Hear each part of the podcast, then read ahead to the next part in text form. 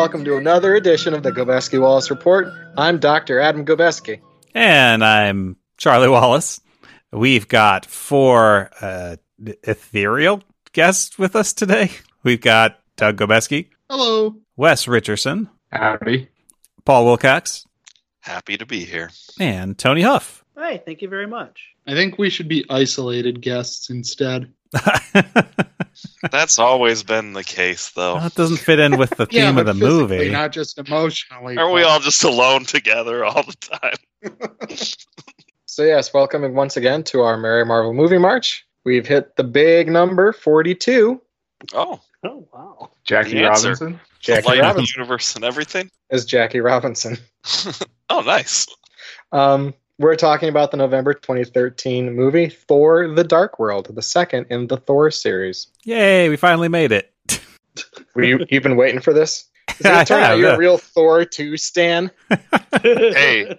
Just, I'm not trying to spoil anything, but just wait and see. so I won't.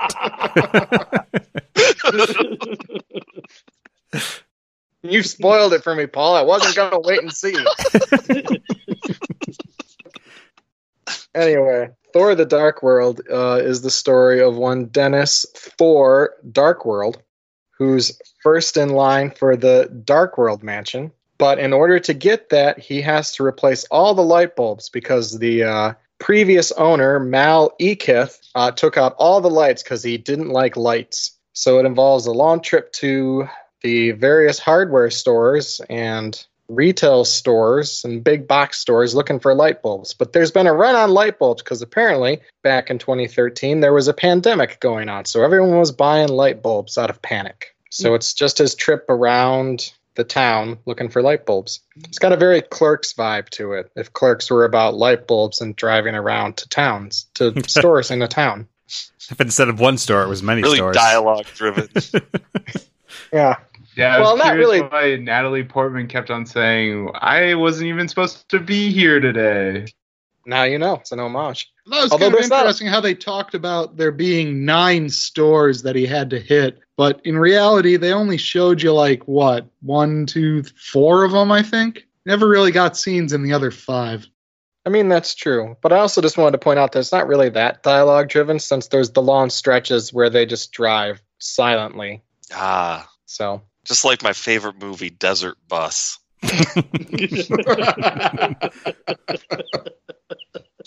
all right, Charlie, three sentences or less. What's the real story of Thor the Dark World? Uh, Malekith, played Yeah. by Christopher Eccleston, is Destro. uh, Destro. Yeah, yeah, his most famous role, Destro in GI Joe. Everyone hates you now. is a weird sort of, I guess, elven character who wants to Yes, take the elf. universe. He's a dark elf. Stark Alpha wants to take the universe back to, into darkness, and only Thor. Sorry, I won't use the word "and" because that stops a sentence. Only Thor and with his brother Loki and Na- Jane Foster, Natalie Portman's back in this movie can stop him from doing that. He does it by stealing something called the ether, which is just this force that takes over people. Okay, so first of all, I- why do you think? First of all, why do you think "and" ends sentences? No, I had to stop and say like, "Oh, I can't say and." Because this is just one long run-on sentence, so I added a That's period in the middle of it. Before. and then he immediately did it right after he's told himself not to. It was Yeah. awesome. all right, Doug, we hear stab since you wanted to go for it. Thor's back. Also, Christopher Eccleston is here as a guy who existed before the universe existed and is pretty upset about the universe and is attempting to ether it. Thor's got to stop him. Yeah, It was quiet before the universe showed up. He's just the crotchety Yeah, old you know, neighbor. Wasn't a lot of bright lights bo- bothering you, you know? Oh, Yeah. Get this universe off my lawn. I don't know. It just uh, since given that we're on uh, episode forty-two, just reminds me of the uh, Douglas Adams quote about how in the beginning the universe was created. This has made a lot of people very angry and been widely regarded as a bad move. Wow. I can't believe how well that fits for this movie. I'm, I'm genuinely amazed. It's because it's episode forty-two, I think. wow. This was clearly planned. That's why we had to watch Kick Ass and Kick Ass 2. Otherwise, they wouldn't have been included. This would have just been oh yeah. Ow. See, now you guys are happy you watched those movies. So the uh, the question, as ever, had you seen this movie? No, no, I had not seen this movie. Most people say that it's bad. Some people argue it's the worst MCU movie. So I was like, why? Especially since, you know, it's going to come up in the March eventually. Well, I think people argue that it's the worst MCU movie, but that doesn't necessarily mean it's bad. Eh, Wait, I've now I got to go back and look at my ratings and see if I've made any ratings that suggest that I think one of them is bad. Huh. I think your lowest uh, ratings is 6.5 for an MCU film. No, that's mediocre. 6.5 is mediocre. Iron Iron Man 2. When your schedule tops out at 9. Sounds like a passing grade. I don't know. It doesn't. It doesn't hold up to the Doug Gobeski standard of mediocre. That's right. Oh, now we have to keep No, that no. part. Ha Or leave it at the end as a tag. Wes, had you seen it before? I think I saw the ending on like FX once, but that was it. um, I had seen this movie before. I actually, this was my third time watching this movie because I, I saw it with uh, with a friend for the first time when I was going through a big MCU kick. Then when I got Disney Plus, I went through a big just I better rewatch all of the the Marvel movies that are on here, and then um, now so and I enjoyed it. Yeah, as the as is the case with most of the other MCU movies, um, and by most of, I guess I mean all of the other MCU movies. Saw it in theaters, bought the Blu-ray when it came out. Well, actually, that's not true. I didn't buy it when it came out. I actually waited a little bit. I was waiting for it to go on sale, and it finally did. So, but yeah, I watched it when that happened. Watched it, I think, again, you know, at some point when you're going through the movies before, like, I don't know, maybe it was Civil War or something. You're like, let's watch all the movies in order. And then I watched it again today. Um, going with the theme of having seen this three times. Um, I saw it in the theater and then uh, once several years ago on Blu-ray, and uh, yeah, this was my my third time. Saw this one in theaters on what, in retrospect, I think may have been a date. Uh, and then I I saw it. Uh, I know I've seen it since then, and at least once, possibly twice. And then I saw it today. In retrospect, as in today you made this realization, or No, um, pro- probably like six years ago, I made this realization. so about a year after you saw it? Well, this was a fall release, right? Yeah, that's fair. It's only it's really only like half a year. So the production history of uh, Thor: The Dark World, um, is potentially actually more interesting than the movie itself. I mean, I guess depends on how you feel about the movie, but a lot of stuff kind of happened in pre-production. In that, initially at one point, future Wonder Woman director Patty Jenkins was attached. Um, she was going to direct it. She apparently was Natalie Portman's sort of like hand-picked choice to be the director. But she and Marvel couldn't come to a agreement on what the story should be. So more or less based on what I could tell, Patty Jenkins was kind of interested in doing a kind of Romeo and Juliet version of like Thor and Jane's relationship with like he has to be the king and she has she you know can't live on Asgard and so they're like star-crossed lovers in that regard and something like that. And the, apparently this is more or less the storyline that she pitched and based on that Marvel said, "Yeah, do the movie." And then it kind of sounded like they either backed off that concept or they weren't actually really interested in that in the first place. And so instead, they started working on a different script. And so Patty Jenkins eventually sort of parted ways with Marvel, saying basically, I don't want to direct a movie that I don't believe in the story of. And she said she was also particularly aware that being a woman director, if it was a story that she didn't believe in, and then therefore the movie wasn't very good, that it would be blamed on her rather than on the story. Oh, solid play. Good for her. So she was like, I'm going to gracefully bow out at this point. This apparently infuriated Natalie Portman Oh, um, to the point why that's why she's not in subsequent Marvel movies. And apparently, at one point, talked about actually quitting, but not doing Thor: The Dark World. But she was contractually obligated to do it, so that's why she's in the movie. But she was apparently was not pleased about it at all. So then they got in the director Alan Taylor, who's probably best known for doing various episodes of Game of Thrones. So they had the people from Thor for the most part. So you know Chris Hemsworth, Tom Hiddleston, Anthony Hopkins. The one real change is that in the first Thor movie, uh, Fandral, the the charming looking one of the Warriors Three, was played by Josh Dallas, and here he's instead played by Zachary Levi because uh, Josh Dallas had scheduling conflicts, I believe. Which is somewhat interesting because in the original Thor movie, they actually cast Zachary Levi for the role, but then he had scheduling conflicts with Chuck. So I guess it all worked out in the end. But yeah, new to this, um, the main villain here is Christopher Eccleston, who plays Malekith. And at the time, Christopher Eccleston was on record as saying that he wanted to do it because he wanted to work with Alan Taylor. Subsequently, he said that basically he just wanted the money, but that he also felt misled by Marvel because he basically said he he had known how much prosthetic work was going to have to go into it because apparently he was in the makeup chair for like six to eight hours every every shoot day. He said he probably wouldn't have done it because he, he just found that really wearing on him. And then he was forced to learn like this, you know, the Elvish tongue. He had to mm-hmm. deliver half his lines in apparently there was a whole bunch of backstory about Malekith and like how like his family was killed in the wars and stuff like that. And so he was all so Christopher Eccleston was also on board because of stuff like that that he could, you know, dig into and they basically cut all that out. So yeah, Christopher Eccleston did not enjoy his uh, time on on Thor the Dark World. I think he equated it to putting a gun in his mouth. Yeah.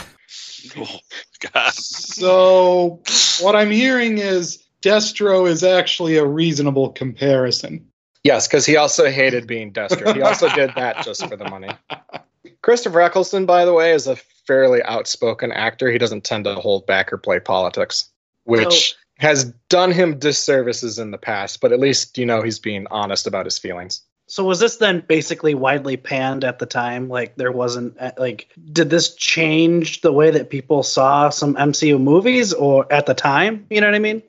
Um, I don't know that it really changed stuff that much. I actually here, let me look real quick. Or I mean, even just like what you remember, because like everything that I had heard was people really didn't like this. And the first time I watched this, I honestly didn't think it was that bad. But I also don't know if I'm kind of looking at it through like some sort of like bias because I really enjoy Thor the character, you know what I mean? So I may give the storyline a little bit more where others I wouldn't, such as like Kick Ass. Um, my memory at the time, and that seems to be based backed up by what I'm reading on Wikipedia right now, was that people's general reaction was like, "Eh, it's fine. Okay. It's not the worst movie ever. It's not amazing, but it's not the worst movie ever. You know? Yeah. it's fine." Okay, cool. Because I, I walking away from it like, and I, I, I specifically remember because I texted you like saying like, why does everybody hate this movie? Like I, I when I first sat down to watch it and knowing that, um, I guess I had just talked to some people saying that they really didn't like it. I, I didn't understand it. I, I was like, I, I actually enjoyed it, but at the same time, it's not my favorite, and it wouldn't be you know a go to for maybe like a rewatch outside of when I got Disney Plus for the first time. Um, I think kind of bring it back to something I said earlier to Charlie is that um, I think it's generally agreed that it's one of the weaker MCU films, but I think that's more a testament to the fact that the MCU has actually put out a perhaps surprisingly strong slate of films. There's a a lot a lot of high quality films in the in the MCU so that even when you know you so that when they put out a movie that's just like well it's just fine right that ends up being at the bottom and you know feel free to argue this point with me but i don't actually think that to date there's really a bad mcu movie right there's certainly nothing on the level of kick-ass 2 or you know even like fantastic four rise of the silver surfer. Man, mm-hmm. Kick Ass 2 is really on blast today. I mean, are you gonna? Are you? You can provide a counterpoint. Uh, it, it was fine. but like, is it on par with this? You know what I mean? Like this movie. Well, Hey, I don't want to spoil anything. Oh, I'm sorry. I mean, this I'm is this is the part of the the show where we talk about the movie. So feel free to give an opinion if you'd like. this is the real the real meat. Of the, I- I'm sorry if I jumped the gun. I was, it was just on my mind. Oh, oh no, please. I guess the thing that's kind of surprised me most too was that Christopher Eccleston was in this at all. I mean, you put him in all that makeup. I didn't even know until the end of the movie that that was him. So I kind of felt Yeah, that I- too. That was kind of a waste. Yeah, it it does seem sort of perverse to take someone of Christopher Eccleston's fairly obvious talents, I think, and then yeah, put him just under like pounds of prosthetics and make him speak some made up Right. language. like, how are you going to get any emotion out of that? like, he does the best he can, I think, but it's. And then, yeah, to essentially cut all the motivation for his character Yeah. outside. I don't like the lights. I, you get a you you do get a sense though that he is quite an evil character though. I mean that's pretty well done, but maybe you didn't need to have him do it. I see what you're saying. Yeah, it's just like if you're going to get someone as obviously talented as Christopher Eccleston, obviously I'm a little biased here because I like Christopher Eccleston, but regardless, if you're going to get someone as obviously as talented as that, like why would why would you you know give them all these handicaps? Because they're that good. you want to see him Yeah, I mean, excel are by you, are working you through that. you want to see a? Are you saying you want to see a bad actor in this movie? You wish this movie was worse? You know, if you put Laurence Olivier in that position, do you think he would be able to deliver? I'm not convinced. I thought you were going to say Laurence Fishburne for there for for a reason for a second. Oh, hmm. Or him, right? Like I don't think he would be able to cope. I like to see Denzel Washington. So the guy who plays Malekith's like lieutenant, right? Um, Kurse or whatever his name is, is played by a, a very talented black actor. But part of me was like, if they were here before Light was even around, wouldn't he have pale skin like like the other dark elves? So he wouldn't be exposed to the light to to to darken his his skin over time or something. He would have that cave cave salamander complexion. Yeah, like the rest of them do. Hmm. I guess I didn't think about it like that. It wasn't like a complaint complaint. It was just something I thought about of just like, huh. No, I can. You're complaining. I get it. Yeah, you you you think there are too many black actors in your Marvel movie? oh my god. and say by the same Yeah. token, Adam, it's like, well, if there's no light, why do they have eyes? Eh, I don't know. Oh, oh. yeah. Hmm. Hmm, that's actually a good question. Why do they have eyes? Why are they even like humanoid at all? That's right. All of our movies are very humanoid uh, biased towards you know body plans that just kind of like evolved on Earth, but life could look very different out there in in the other realms. yeah. It, you're right, Charlie. Zero out of ten. I thought Charlie was gonna give it a zero out of ten because they they mentioned Shield in the beginning. Oh, that's yeah. right. Three times. yeah, I was like, ooh, like I don't. It's like a swear word to me now. Like someone says, like someone says Shield, and I was like, ah, like that's that's like really well, like at least here right they were like, We- where, we need- where we is need a- Shield? You know, or Shield screwed something up. So it's mostly negative Shield uh, discussions. So I like that. Oh, it was negative. I'm- Shield. Okay, so it was okay. Yeah, I'm just picturing a a like instead of uh you know altering a movie to remove the the swears and stuff for uh you know strongly Christian audiences, you know just remove all the shield references for Charlie Charlie. so he can watch it but still enjoy it. do Yeah, they just just turn them all to walkie talkies? wait? Do they do they like cut out the scenes of Shield so it's like you're like watching and then all of a sudden it's like bloop. Just fast forwards. It's just like a really nonsensical re-edit. yeah. those those tend to be my favorite. When it's And and Captain. America can never have his shield. Like it's just just just only the only the shield you know like you just you know pictures like the cuts of with him you know with his arm outstretched like he just threw it but you, you know oh, like literally. Captain So- America. So is Avengers like ten minutes then in this version? yeah, I, I think I think I'm gonna make it in my in my quarantine. yeah time to time to get it are there any good deals on video editing software right now Might be. I'll, I'll I'll check Final Cut after this. All right, so Christopher Eccleston was wasted. What else? He was wasted in this. Yeah, he, he wasted. pretty. Oh, that's why. That's why he was speaking in tongues. So I guess just so you had already touched on, we've got nine different realms that are all aligning, and we end up going to Syzygy, baby. yeah, and we end up going to I think ultimately yeah, like four to five of them, and I don't know. I think Asgard looks good. I still like Asgard. I made that comment from you know when we watched Thor, and Earth looks fine, but the rest of them, it's like well, you got like an ash planet and a like a an ice planet that looks kind of like the ash planet. Or I guess not planet An realm. planet. Yeah, Jotunheim. They went back. Oh yeah, yeah, yeah. Uh, yeah. Just like where they turn, where the the saturation is like turned way down. Everything's got a got this door pallor to it. Maybe they've got some you know canon from the comics that they have to work with, but I don't know. Anytime they go any place other than Earth or Asgard, I'm kind of like, ah, this just doesn't look very good. Like, why are we fighting here? Wait, what about the place at the beginning with uh, all the all the armies fighting each other? Yeah, it's kind of like a, the forest, I guess. Yeah, you don't like forests? For, But didn't they forests go are back to fine. the same Forests and shields now. Forests have trees, and trees have have wood. bar- Wood wood. can make shields. Therefore,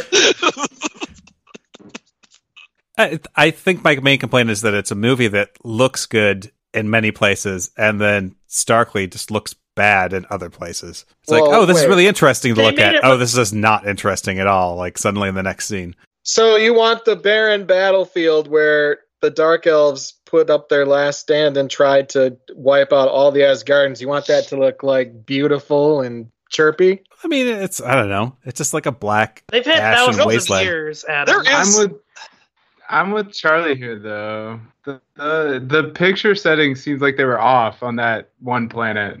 I I agree. Charlie, I back you but up. it's supposed to be bad. Yeah. It's not- But you can't see anything. Yeah, I that's the whole honestly, I point. thought it might have been dark- just like in the, the dark dark world. my The TV, dark- but it just looked bad. Yeah, You know, that's so the there point. is- You think it's gonna be blowjobs and presents when you're there? No, That sounds horrifying. You just what's happening. All right, real quick question. keep your distance. Charlie and Wes, how did you watch this movie? Disney. Disney Plus. Plus. Yeah. Also Disney Plus. It was not Amazon this time. Because we had a problem with a previous Thor movie where Yeah. Charlie bitched about the same thing. Oh, and really? it turned out and it turned out it was just as the print he was watching sucked or something.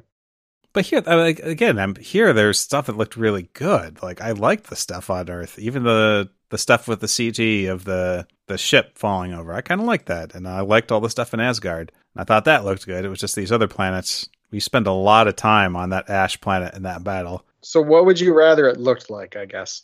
They just have the battle somewhere else. Like Don't have it there. There- you can show us that that planet Okay, exists like and that it where? sucks that they live there. Have that one on Earth too, or the forest But planet that we saw. I don't know. symbolic about them having that battle there? No. That is Okay, that is true. sure. Tony. yeah. What Yeah. what is that? They're literally fighting in the ashes of the dead. right. The ashes of the dead? That's what this was? Yeah. It's literally the Did you planet where the all the dark elves died. yeah. Did you not see that? I didn't see All that the- it was all made up of the mushroom ash. clouds? Yeah, he murders them and leaves to go on his diaspora. Right. Oh, sure, but I didn't Yeah. make the connection that all of the ash was just dead bodies. I mean, it is Well, it's tough. the ships and stuff too. Yeah. Hmm. There's probably some normal rocks mixed in there. Well, this- Yeah, I being love when. Paul starts to talk. What kind of rocks do you think are there, Paul? I love when I you mean- tell us about that. You know, I really couldn't say uh, I know it's much foreign- about planetary geology um, Damn. when we're when we're talking a different realm altogether. But there was obviously some kind of surface before all the elves died.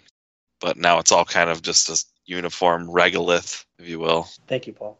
I do think there's something about the dark world, and it kind of makes me think of like Mordor as well. When you think of like these dark, kind of bad guy places, it, it really evokes a very specific feeling that kind of like you're like, okay, so what are they? What do they like do here? Not You know? much. It's like a, it feels like it's like an NPC. Like I feel like it's like NPCs in a video game or something. Like oh, the henchmen, they're just waiting in their dark, grisly planet that they want. with The- their the shy guy Rabbit. masks on. Yeah, Well, that's yeah, why they're so just, mad. just hanging out. We Yeah, don't know anything about them. Yeah, they should have Okay, put an well- Applebee's or something in there. Okay, but this movie explains that at least, right? Like how it This became that movie way. Explains that they've all been in suspended animation. Oh, The okay. people All on the yeah. last ship. Yeah. I think they like they threw a lot of quick living there. exposition at me at at me at the beginning. I can't pick up, up that sort of thing. Like Uh, Look, real time. Nine rings. This is a movie. This is a movie that uh, does actually reward repeat viewings because on the repeat viewing you can actually understand everything that's going on. Even the the all right, well, let's uh, be back in uh, two and a half. a tight two and a half. Oops. Actually, there was one time when the Elvish was happening where it took him, it took Christopher Eccleston so long to get to the word, the equivalent word for Asgard, that I did. I was partly like, did they reorder the subtitles here? Oh, really? Yeah, he says something like uh, Asgard is irrelevant now. The the ether has moved or whatever he says. oh, yeah. But in that like Elvish dialogue he's had, like Asgard was like the like third to last word. And I was like, Oh. did they rearrange this? They think I wouldn't notice, didn't they? Little do they know, you've got a degree in this. I'm a doctor. But what I did pick up of the story was that the Asgardians in the past defeated an ancient race, and then that race got angry with them, and much later came back and attacked Asgard, which is pretty much what happened in the first Thor movie. well, it's not that they got angry at Asgard and attacked it. Well, it's that like putting themselves in the suspense. Yeah, yeah, yeah, If the ether had been on stayed on Earth, they would have attacked Earth. yeah. But I, yeah, I guess to reveal how I kind of think about this movie, that's I think that's one of the reasons I found it pretty boring. Was it's like, okay, well, yeah, this is exactly how the last movie started. It seems to be hitting more or less the exact same beats as the last one, except you know we don't have kind of the fun Thor being thrown down to Earth, you know, and losing his power sort of thing. I guess I can see that. I actually don't like it when Thor loses his power. well, you like this one better then. I do because, or well, I don't know if I like it better, but like I like I, d- I just dislike when you go to to like watch a superhero film and then it's like, oh, they don't have their power until either like the very end, you know, of the thing. It's like, man, I wanted to watch him kick some, you know what, with uh, with all his powers. Part of the problem is I'm trying to remember what happened in the original Thor. Wasn't it It the was the the, ice- Frost Giants. the frost uh, giants and Loki's one of them, and they go and yeah. Yeah, and Loki helps there's the him sneak Odin in. sleep. Yeah, Oh, yeah, but that happens at the very end and only briefly. There's a big silver robot blowing up Smallville. Yeah. Oh yeah. Might be getting this mixed up with Man of Steel. When you said big silver robot, I was thinking of the Silver Samurai. To be honest with you, I think they called it the Destroyer. Yeah. Yeah. I know. I guess I didn't. While I don't necessarily disagree, um, I would not have said that was it was because it just repeats the same plot beats from the first movie. I would have said that actually does different things, right? Like suddenly, like it's actually Asgard that's actually under attack, and you know, there's the Loki Thor team up that happens in a way that's pretty different from what happens uh, in Thor, and there's no like you know, at no point does Thor lose his powers or anything like that. Yeah, I I will rephrase what I said and say I think the framework is the same, but yeah, I think it actually hits it actually hits different beats as it goes along. But that did cause me at the very beginning of the film when I'm like, oh, cool, we get another flashback of the same story. It just kind of got me in the headspace where like, why are we doing this again? Okay, that I can understand. Yeah. Is that they gave you a Yeah. different Lord of the Rings. a different Right. spurned people. yeah. Yeah. Thor Actually- of the Rings. When that, they that did makes sense. when they did that, that actually provi- like I had the question of how do they know what the ether is? You know what I mean? Like they like uh, even Odin seemed pretty ignorant to the fact like to what the ether was. And then they're like, "Oh, we'll just blow it up." You know, like Thor's like, "I'm just gonna blow this thing up," and then uh, or, you know, or destroy it, and it couldn't be destroyed. That that was I just like had pause. Like, how do they know how to even like go about it? You know, Well, except Odin does say that I think it's Odin who says at one point, right, that the other ancient artifacts or whatever tend to be rocks or stones or something like that, Yeah. but the ether is more fluid. And I was like, oh, they're planting infinity stone things. yeah, I knew that. Yeah, because because we know about the Infinity Stones in Thor, right? I actually I was trying to remember. This might be the first time we actually learn about the infinity stones as infinity stones. Oh, okay. We just And I okay. So I just the- know that it,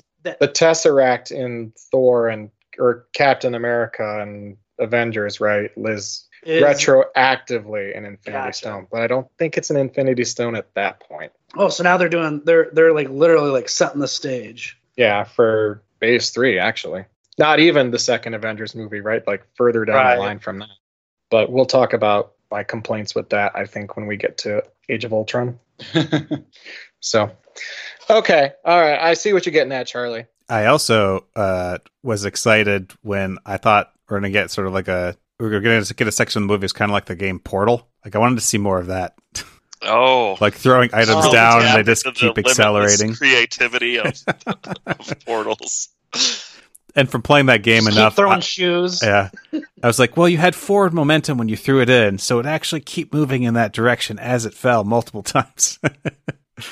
That's not how quite how it work, but I did kind of enjoy that and the uh, the gravity, uh, the weird gravity anomalies where they could pick up trucks, etc. Charlie, you know how I know you're a physicist and not an engineer?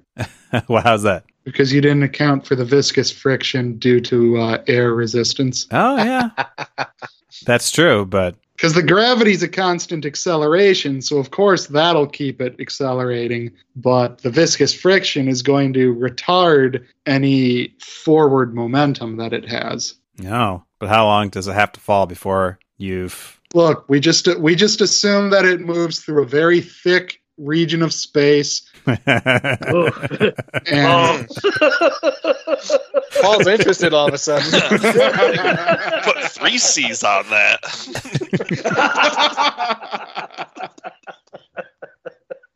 this is where I wish I was sitting next to Paul.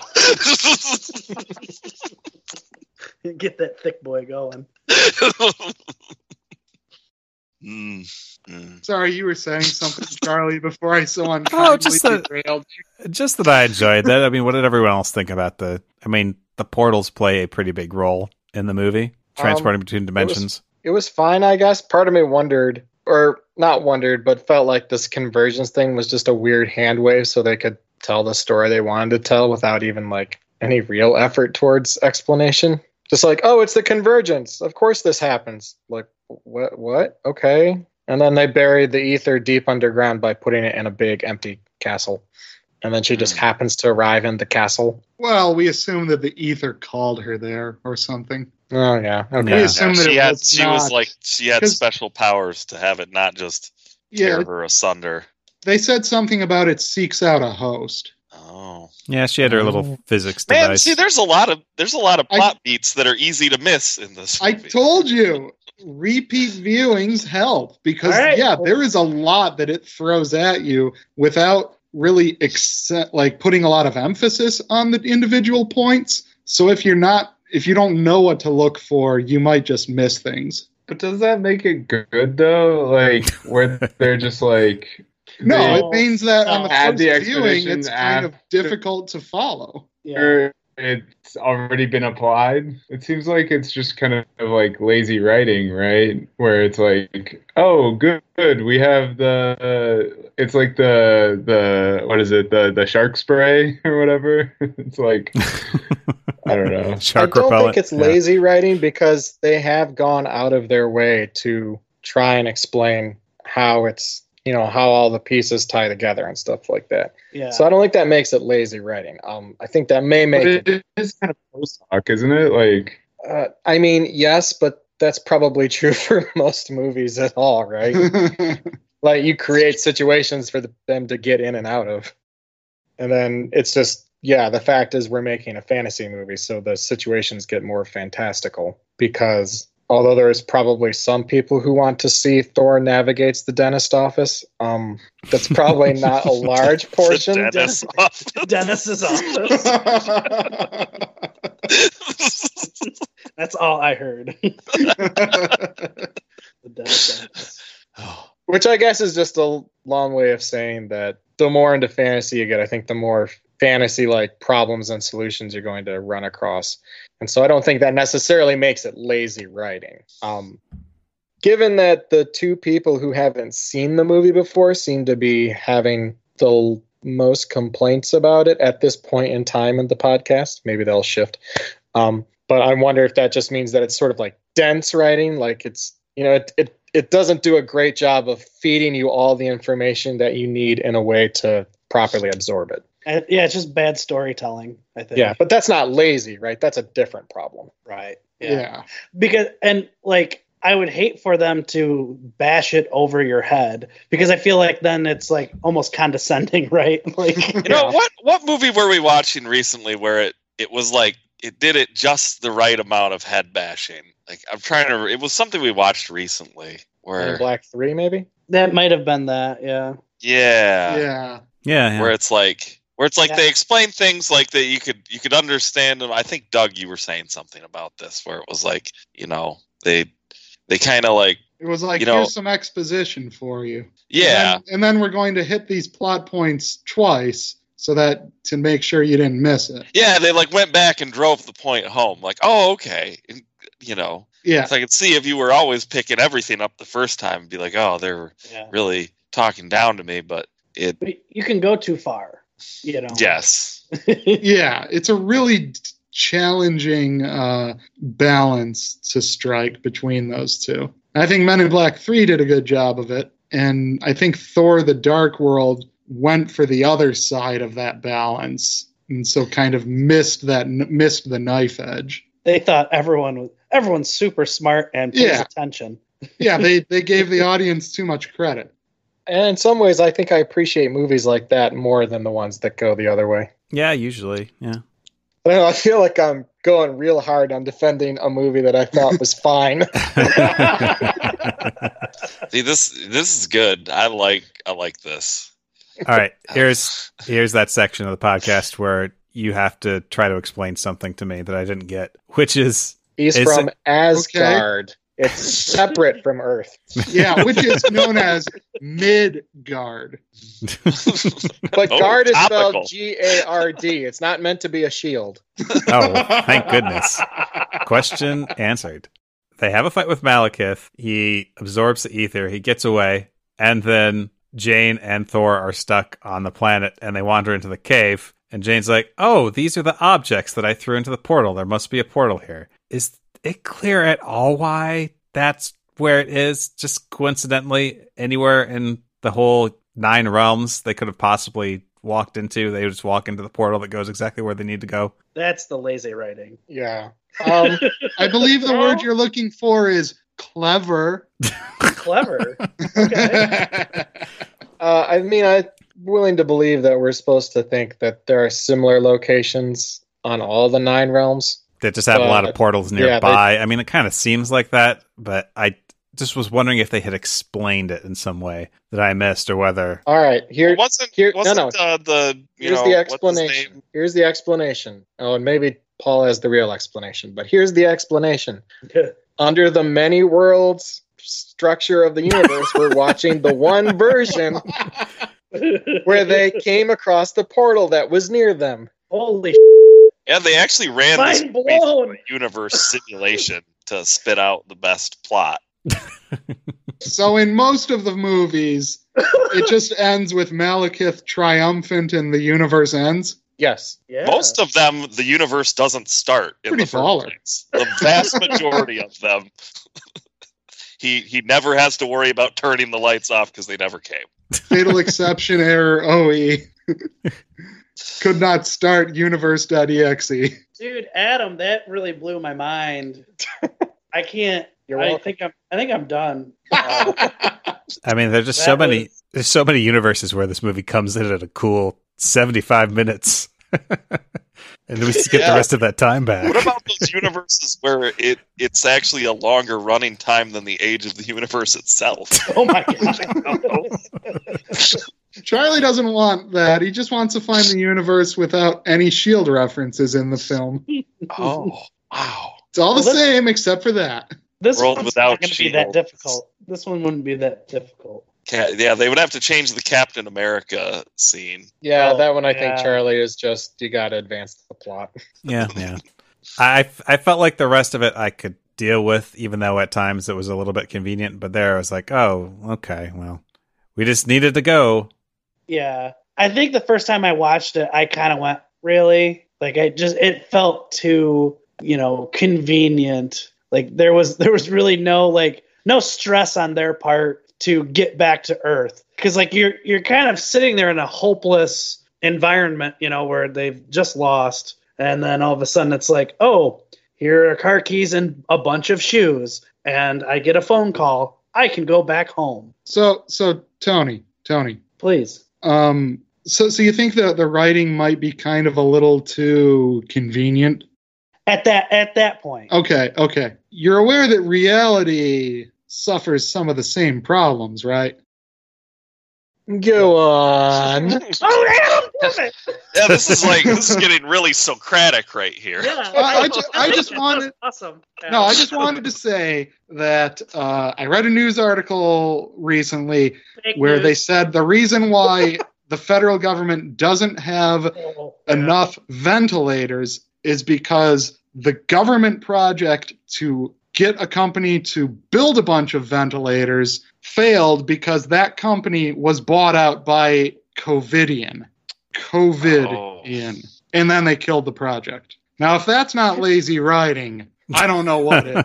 you going on Alex Jones's Wow. website? Wow. Man. So Tom Hiddleston's back as Loki. What did everybody think of him? Fan favorite Loki? Snooze. Yeah. He was okay. It's not the best I've ever seen him. The whole uh, Thor and Loki thing and trust, not trust is a little.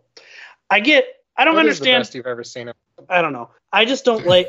I I get really upset with Thor. Why is he trusting Loki? Like, why does he? Why does he have this need to like satisfy that? Like, why can't he just cut him? Oh, um, I can answer that one. Okay, cool. It's because in the comics, Thor is essentially slow.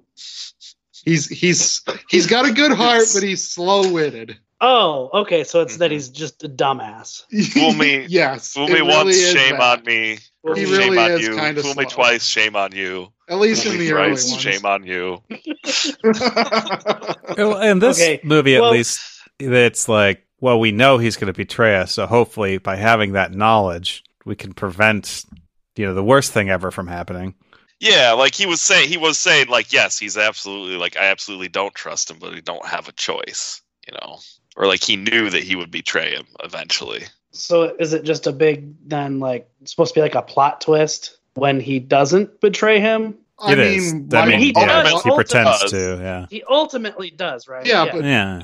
when sorry when I first saw the movie in theaters, I was like, oh my gosh, they just killed uh, Loki. So related to that, in the original version of Thor: The Dark World, Loki actually died at that point. Like it was a redemption arc.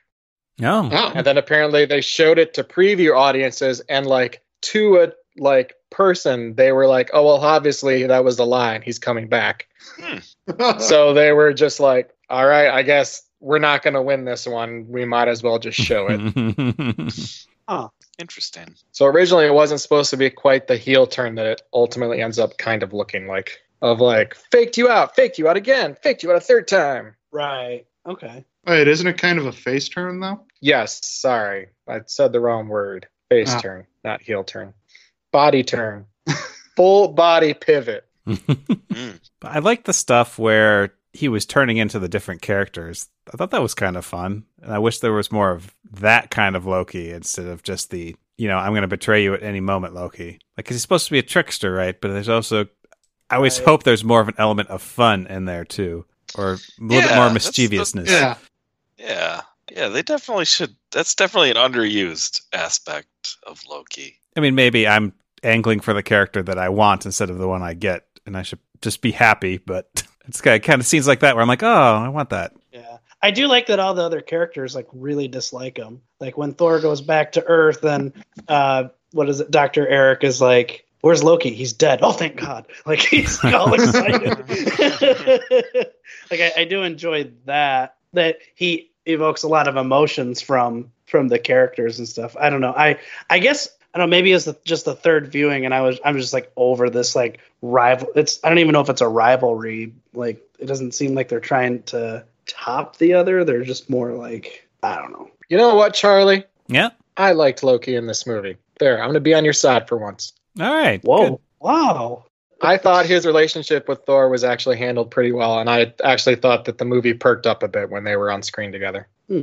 Yeah, that it did. It kind of gave the movie its second win right there. Like, all right, let's go. I'll I'll say this: I definitely bought that those two were brothers. Like it was very believable. Oh yeah. I mean, speaking of reasons that he might give Loki a second chance, it's like, yeah, they are brothers. I mean, for thousands of years.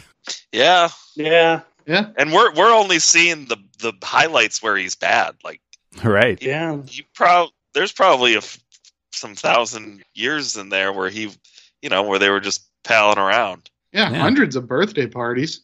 Yeah. Probably pulled some good Hundreds, pranks together. thousands. Wes, you know, I don't feel like you've talked a lot. Do you want to add stuff about stuff we've talked I, about? You know, I don't know. I this movie didn't really evoke too much in me. I I kind of zoned a little bit, if I'm being honest. It was a lot of exposition, like we were talking about earlier.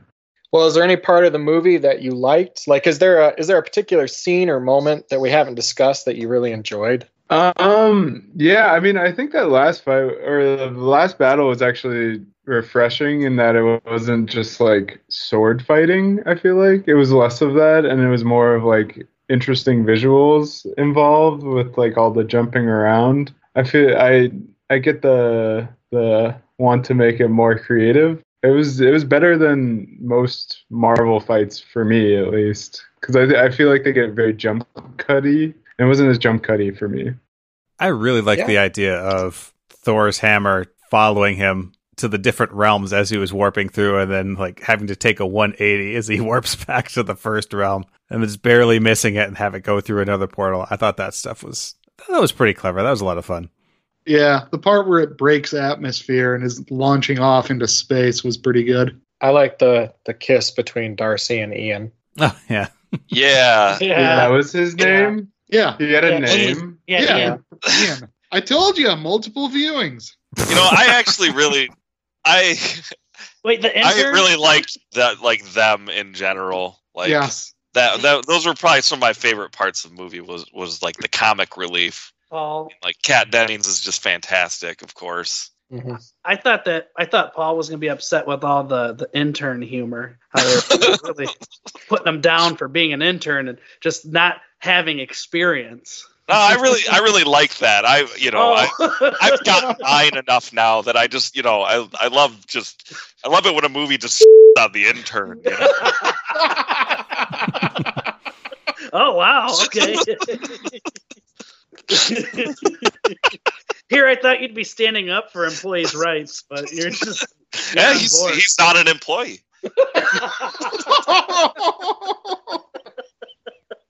Oh, he's got a point there. yeah, you're right. He's, Yeah, he's, he's, he's intern to the intern, so you know maybe if he works it, maybe he'll eventually work his way up to intern. If they made it clear that neither of them were getting paid. Yeah. So- What- they wouldn't be. Wait, eligible- are you telling me that they're both slaves? Um, I assume they get letters of rec. Yeah, it's for credit. It could be worse. They could be paying to work there. yeah. And Kat Dennings was good here. I like Chris O'Dowd too. He was in a couple of scenes. So it's just kind of a much oh, needed yeah. humorous Yeah. aspect Being to the movie. in his charming self. Yeah. No doubt is one of those people who I'm always like, I feel like I've seen him before. So I That's a look up why. Now, what what is he in? Because I thought he was like in like Hot Fuzz or something. Is that not Bridesmaids. Bridesmaids Bridesmaid? is a That's big what one, yeah. is. Okay. For whatever reason, I, he looks like someone who was like in like Shaun of the Dead, Hot Fuzz, Yeah. like those. Well, it's because he was in the IT crowd, I think. Okay, yeah. So you know that's a similar sort of you know Genre. British Yeah. show. Yeah.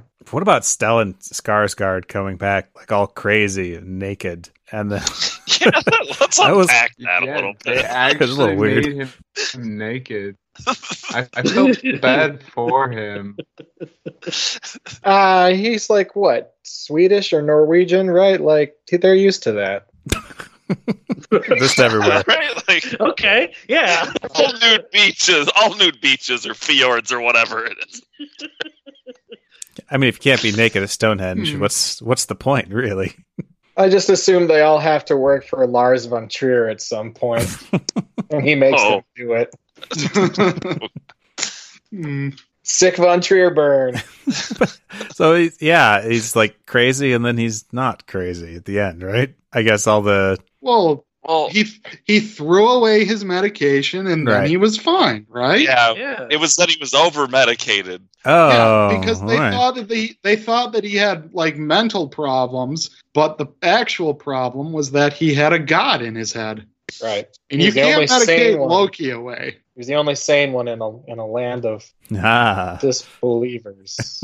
I'm- got away from me a bit, but oh well. Doug, Yeah, what's a what's a moment that you enjoyed that we haven't talked about yet? The uh the the scene where Thor gets on the uh, uh subway and the uh, fellow subway rider uh, accidentally uh, falls into him a bit. It, it added some nice humor, not nice Oh, bit yeah. of levity. Yeah, I, I like a good, I like a good Marvel character subway ride.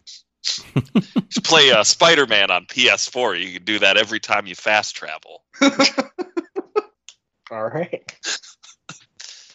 Paul, what about you? Any favorite moments we haven't talked about? Can't really think of any specific ones that we haven't talked about yet. I just I found I generally liked most of the the comic relief. You know, like all of the crew from the first movie. Like that's that's the stuff that I really liked.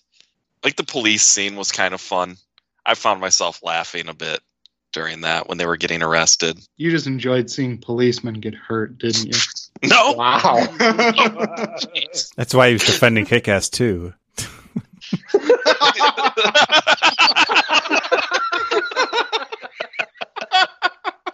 don't don't blow my cover, Charlie.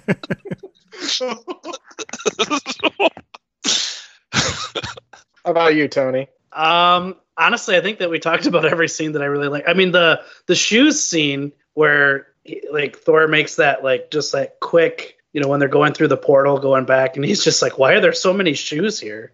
Like, I I really enjoyed that part, but I think we've already talked about that. I don't know if we directly talked about that, Oh, but yeah. I also really enjoyed that moment. it was just like just just a small little something that like I think that's why I like Thor so much because like he can be actually really funny, you know, and it's like just little things like that. this is kind of separate, but it was weird because I read in the trivia like if you're watching when Jane and company first get to that warehouse where the kids were playing, like I guess they've set up their own kind of like weird Stonehenge with trucks or something. oh Right. yeah, no, Yeah. with the shipping container. Oh, shipping containers, right? Which I guess implies Yeah. then that that's how Stonehenge was created. What that's how they were able to move the stones into that position is because there was the convergence in the past. Oh, because they could move it without Right. with That's kind of weird. Yeah. It's like, oh, it's an interesting bit of trivia that I would never would have picked up on at all, no matter how many times I watch this movie. No. But uh, I guess the scene that I really liked was where Thor first comes to Loki to try to ask him for help, and he's just set up this veneer where he's like all composed, and then he's like, "All right, you don't have to do that with me." And then you see that he's actually pretty devastated that his mom's dead. I thought it was kind of, oh, it's like, oh yeah, we I guess saw that a lot in the first was, Thor movie that was too. good for you. Yeah, well, I thought it was a good scene. I, I wasn't happy. Yeah, It's like, yeah, he's really suffering. like L- Take Loki's that, really- Loki. Yeah, He's in a mental and physical prison. No, I, I I I think it did add depth to to Loki that you know you he you can tell that there's a relationship with him and his mother when he's talking to her, especially after he rejects Odin as his father, and then she's like, "Am I not your mother?" and he pauses. So yeah, I, I think it shows that he really does care about the family. Which is yeah. Even though I shit on him earlier. So I want all of these like more humorous scenes, but I guess I kind of understand that like yeah, there's a lot of bad stuff has happened to Loki recently since we've known him. His dad's not his dad's mom's not his mom, and she's dead, and he's in prison. And he was still able to have a little bit of fun by becoming Steve Rogers. like, like I think I think considering the circumstances, we should be happy that we got that. Yeah, you're not wrong. Even though he had a shield. Oof. See, it, it represents his um, him building emotional barriers uh, around You know- himself. You know, Charlie, this would have been a very short movie if it weren't for Shields. Because Lady Sif wouldn't have saved Thor, and he just, you know, the movie would have ended with him just getting speared right in the beginning.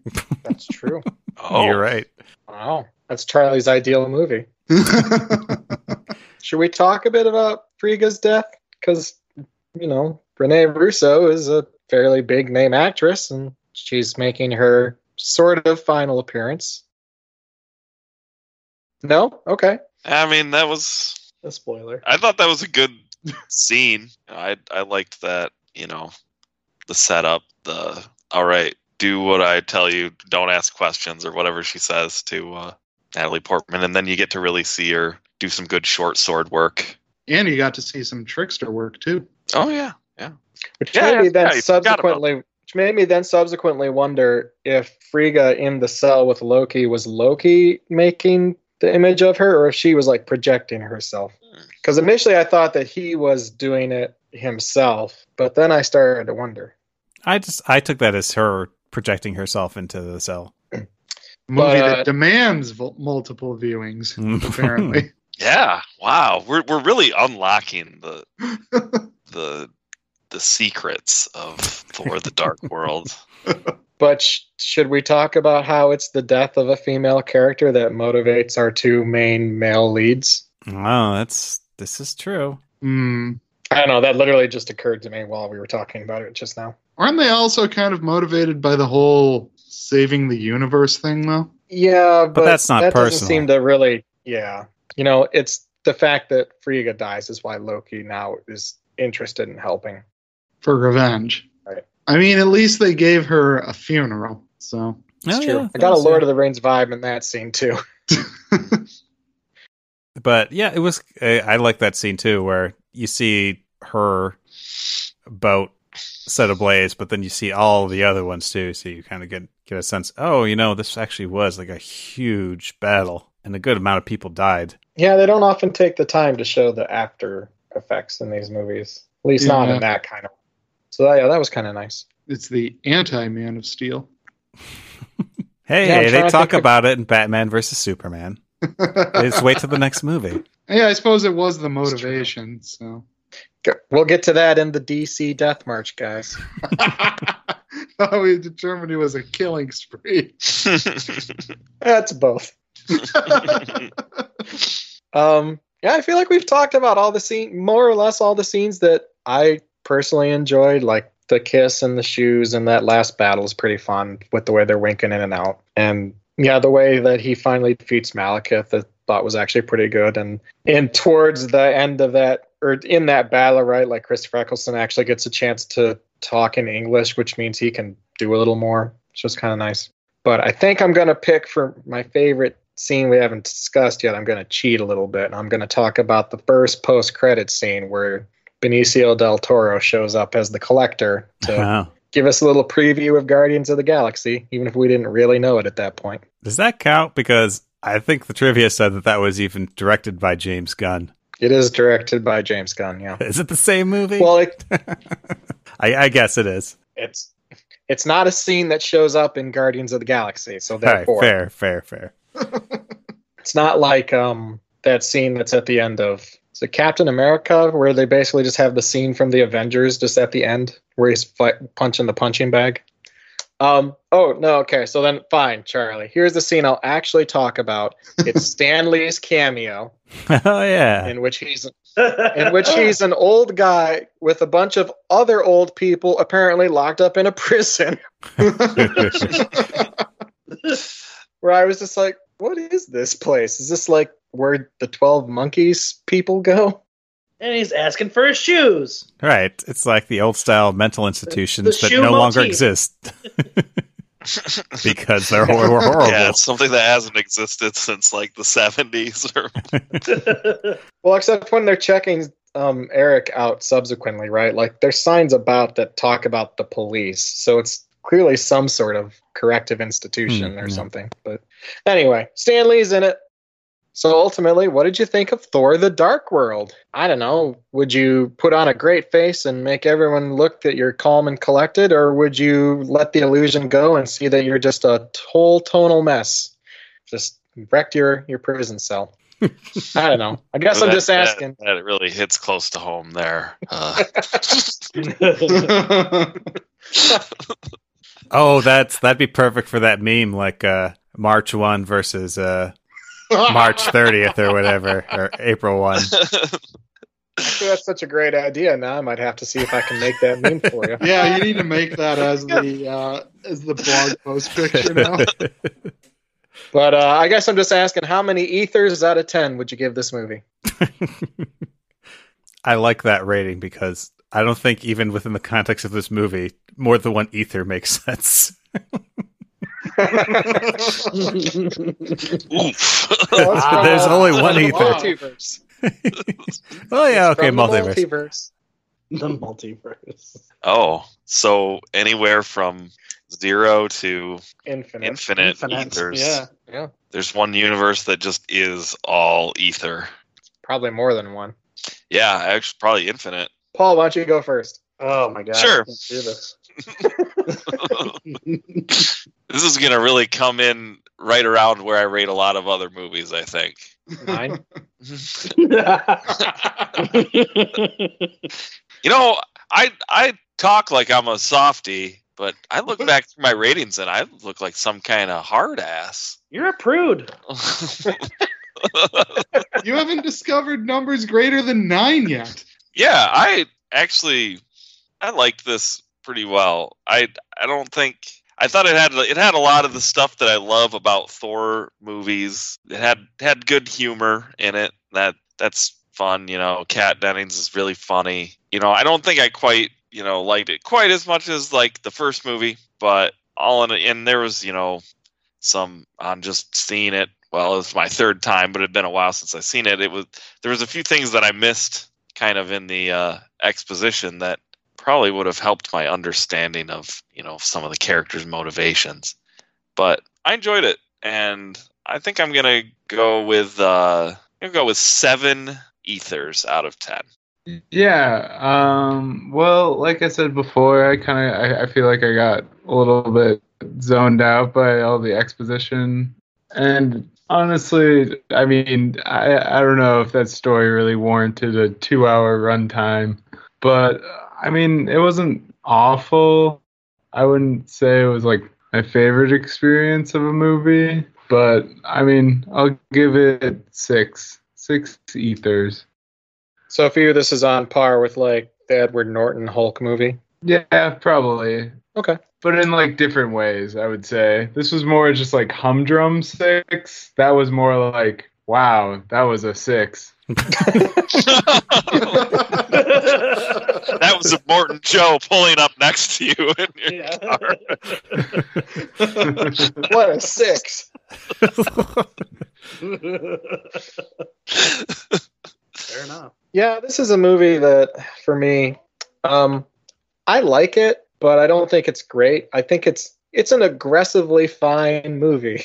Like it, it, it never feels like it's really like reaching the heights of something like the first Captain America movie or you know even the Avengers, right? But on sometimes sometimes it doesn't really feel like it's trying to do that. Like it's just trying to be a relatively entertaining action movie. And I think it does a decent job at that. And sometimes, yeah, I, more than once in this movie, I got a pretty strong Lord of the Rings vibe, which isn't necessarily a bad thing because a the Lord of the Rings movies are really well done, and it's kind of like if you're going to do anything that's a sort of fantasy movie, and like be but be that kind of like elves and you know people in like plate and armor and stuff like that, swords and shield stuff. It's kind of hard to not feel like Lord of the Rings. At least you know, in visual terms, if you know what I mean. So, but you know, the the story itself doesn't really grab me. I do think Christopher Eccleston is badly served by being under all that prosthetic and stuff. So I'm kind of leaning between 6.5 and 7. But I think I'm going to give this 7 ethers out of 10, just look based on like my other ratings. So for me, that's also going to put it on like the level of the Edward Norton Incredible Hulk movie. And that feels about right to me. So it's kind of like a low 7, but it's still a 7. So seven countable infinities of ethers. Hmm. I think I I think I'm uh, in agreement with you, Adam. Uh, I'm giving this one a seven as well. Uh, seven, seven countable infinite ethers. Tough to wrap your head around. but I uh, yeah, like I, I like the film, but I don't like like it. Like I, I feel that I enjoy the Thor character, and there's a there's enough action to satisfy that. But yeah, I guess the story is not necessarily like super compelling, or you know, I can see why why Wes says that it's just kind of like the oh hum, like uh, you know, you know, it's just a, just kind of going on. You know, just a six. I I kind of see that. I I liked it a little bit more, so I'm gonna go with a seven. I guess my biggest question going into this is like, why do people seem to? I thought people hated this movie, but maybe they didn't. Maybe they kind of had the, the same opinion I have on this, which is that it. I remember you, Adam, at some point talking about Ishtar and saying that its greatest sin seemed to be that it was just boring. And I think that's kind of how this movie feels. Like I expected there to be like it's to be really bad, but it was more like, oh, Christopher Eccleston and his whole elf gang are pretty boring, and some of the locations are boring. yeah, but it's and let's let's be very clear here. It's not Ishtar. it's not boring. Ishtar. It's not Ishtar bad. No, but I just thought it was a good a good phrase to use here. And there were moments Fair. there were moments of things I liked between like relationships between characters or a lot of the comic relief you guys have already talked about where I was like, "Oh, I was almost hoping something would poke out and, you know, become a little bit more interesting." But yeah, overall I'm going to have to give this 6 ethers out of 10. So, actually my lowest rated MCU at this point, but it wasn't like bad. This wasn't particularly great or good even. I just wish it tried to All right, set itself aside from the pack somehow, anyhow. Doug, bring it home. Yeah, so uh, as I've said a number of times, this is a movie which uh, apparently rewards repeat viewings. For me, there were certainly a number of things that uh, you know I didn't pick up on the first time around, such as uh, that apparently I was on a date. Um, but uh, I'm gonna go with uh, seven and a half. Seven and a half ethers. I think the main sin of this movie is that there are some problems with the writing that, like the exposition and stuff, you don't pick up on things necessarily, and so it can make it a little hard to follow, and like not in a good way either. So, other than that, though, I thought it was pretty well done. It was well acted in context of the other Marvel movies, I thought, you know, okay, this is a reasonable uh, threat to the universe type thing. So seven and a half. But yeah, thank you for joining us as we talked about Thor the Dark World. Our next stop on the Merry Marvel Movie March is the April 2014 MCU movie Captain America the Winter Soldier, which possibly it could turn out to be Charlie's favorite movie. We don't know. Yeah, good. Anything's possible. And uh, yeah, so as I said, thanks for joining us. I'm Adam Gobeski. And I'm Charlie Wallace. A very special thanks to our um, four. Hmm, I know I said ethereal. I can do better than that. Pantsless. very special thanks to our four pantsless guests. Well, because Erik Paul Selvig was Paul doesn't yeah, like it. right? we're Paul- all we're all pantsless under our pants. In the multiverse, for sure. That's deep. right, Paul? In the multiverse, there's many. the many pants interpretation of Yeah. quantum mechanics. Uh, Doug Gobeski. One universe.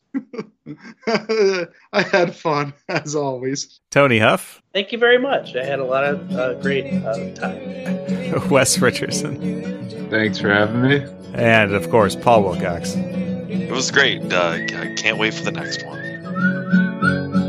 That's our show. Thanks for listening. We hope you check us out. Don't forget you can visit our website at www.gobeskiwallacereport.com. Also, we're on Facebook and Twitter, so make sure to look for us there for extra entertaining bits. You will be entertained. Possibly. Wait, so you're definitely entertained, but only possibly entertained. Well, I don't want to get sued for false advertising.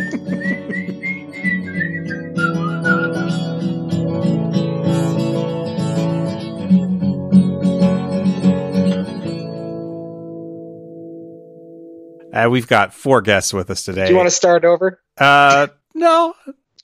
I think this is good radio. You think everything's good radio. I've never heard you say anything's bad radio. Well, that's how you know it's bad radio. That's when I'm not telling you that it's good radio. I'm not easy to please. So what about okay radio? Uh, I'd probably just say this is radio. Not, uh, hi, I'm Paul Wilcox, and this is your mediocrity in the morning. That that sounds pretty. That's some pretty enthusiastic mediocrity right there. That Well, like that. yeah, I mean, just because just because you're bad at it doesn't mean you're not going to pour your heart into it. oh. I mean, what about all those people who have no skills, no talents, but try anyway? The strivers. That's what hmm. we want to celebrate here, right? that that's like high achieving mediocrity because you you're trying. True mediocrity is sort of having skills and sort of trying. No, true mediocrity is trying but failing to achieve. Oh, That's not high achieving. I've been thinking about moderate achieving. mediocrity all wrong. It's mediocre. I'm lost. You, like, like, okay, okay, hold, hold on. I'm- Imagine it's the post-apocalypse. Okay, we're there. You've No, got we're your not. windows down because We're it's warm. up- We're not to the You're- post yet. Yeah, you're not through it yet. Oh, You've got your windows down because it's warm out, and you're blasting whatever this morning program is or this podcast, what have you, because you need entertainment. And in the lane next to you, you know, at the stop sign, Immortan Joe pulls up, listens for a sec, and just says mediocre and drives off. Oh, What is Oh. happening? wow. I don't understand. That's Paul. That's how you know what mediocre sounds like. man. it sounds a like standard. Morton show. What a standard to to get to. I'm I'm in that headspace. Charlie, I feel like you got to start over because there's no way we can use all this, right? well, we can give ourselves the option video. at least. Charlie, And, uh, we need a hard reboot. well, Adam doesn't have to go again. I can just say, and I'm Charlie Wallace. Uh, we're here with our next installment of our Merry Marvel movie march, just after 42nd. Merry Marvel for 42nd installment of the Merry Marvel movie march. But just you have to after- introduce people first. You never got to introducing people. I I know. think that's Adam all I should was go going to. Uh, first again. all right. All right. I think Don't it tell you people what's game. happening Hard reset. until you know who's here. Otherwise, they can't talk. That's the law. and I'm That's my favorite rule. my favorite law to break. you know what? Let's just start this whole thing over. I, that's what I'm saying. All right.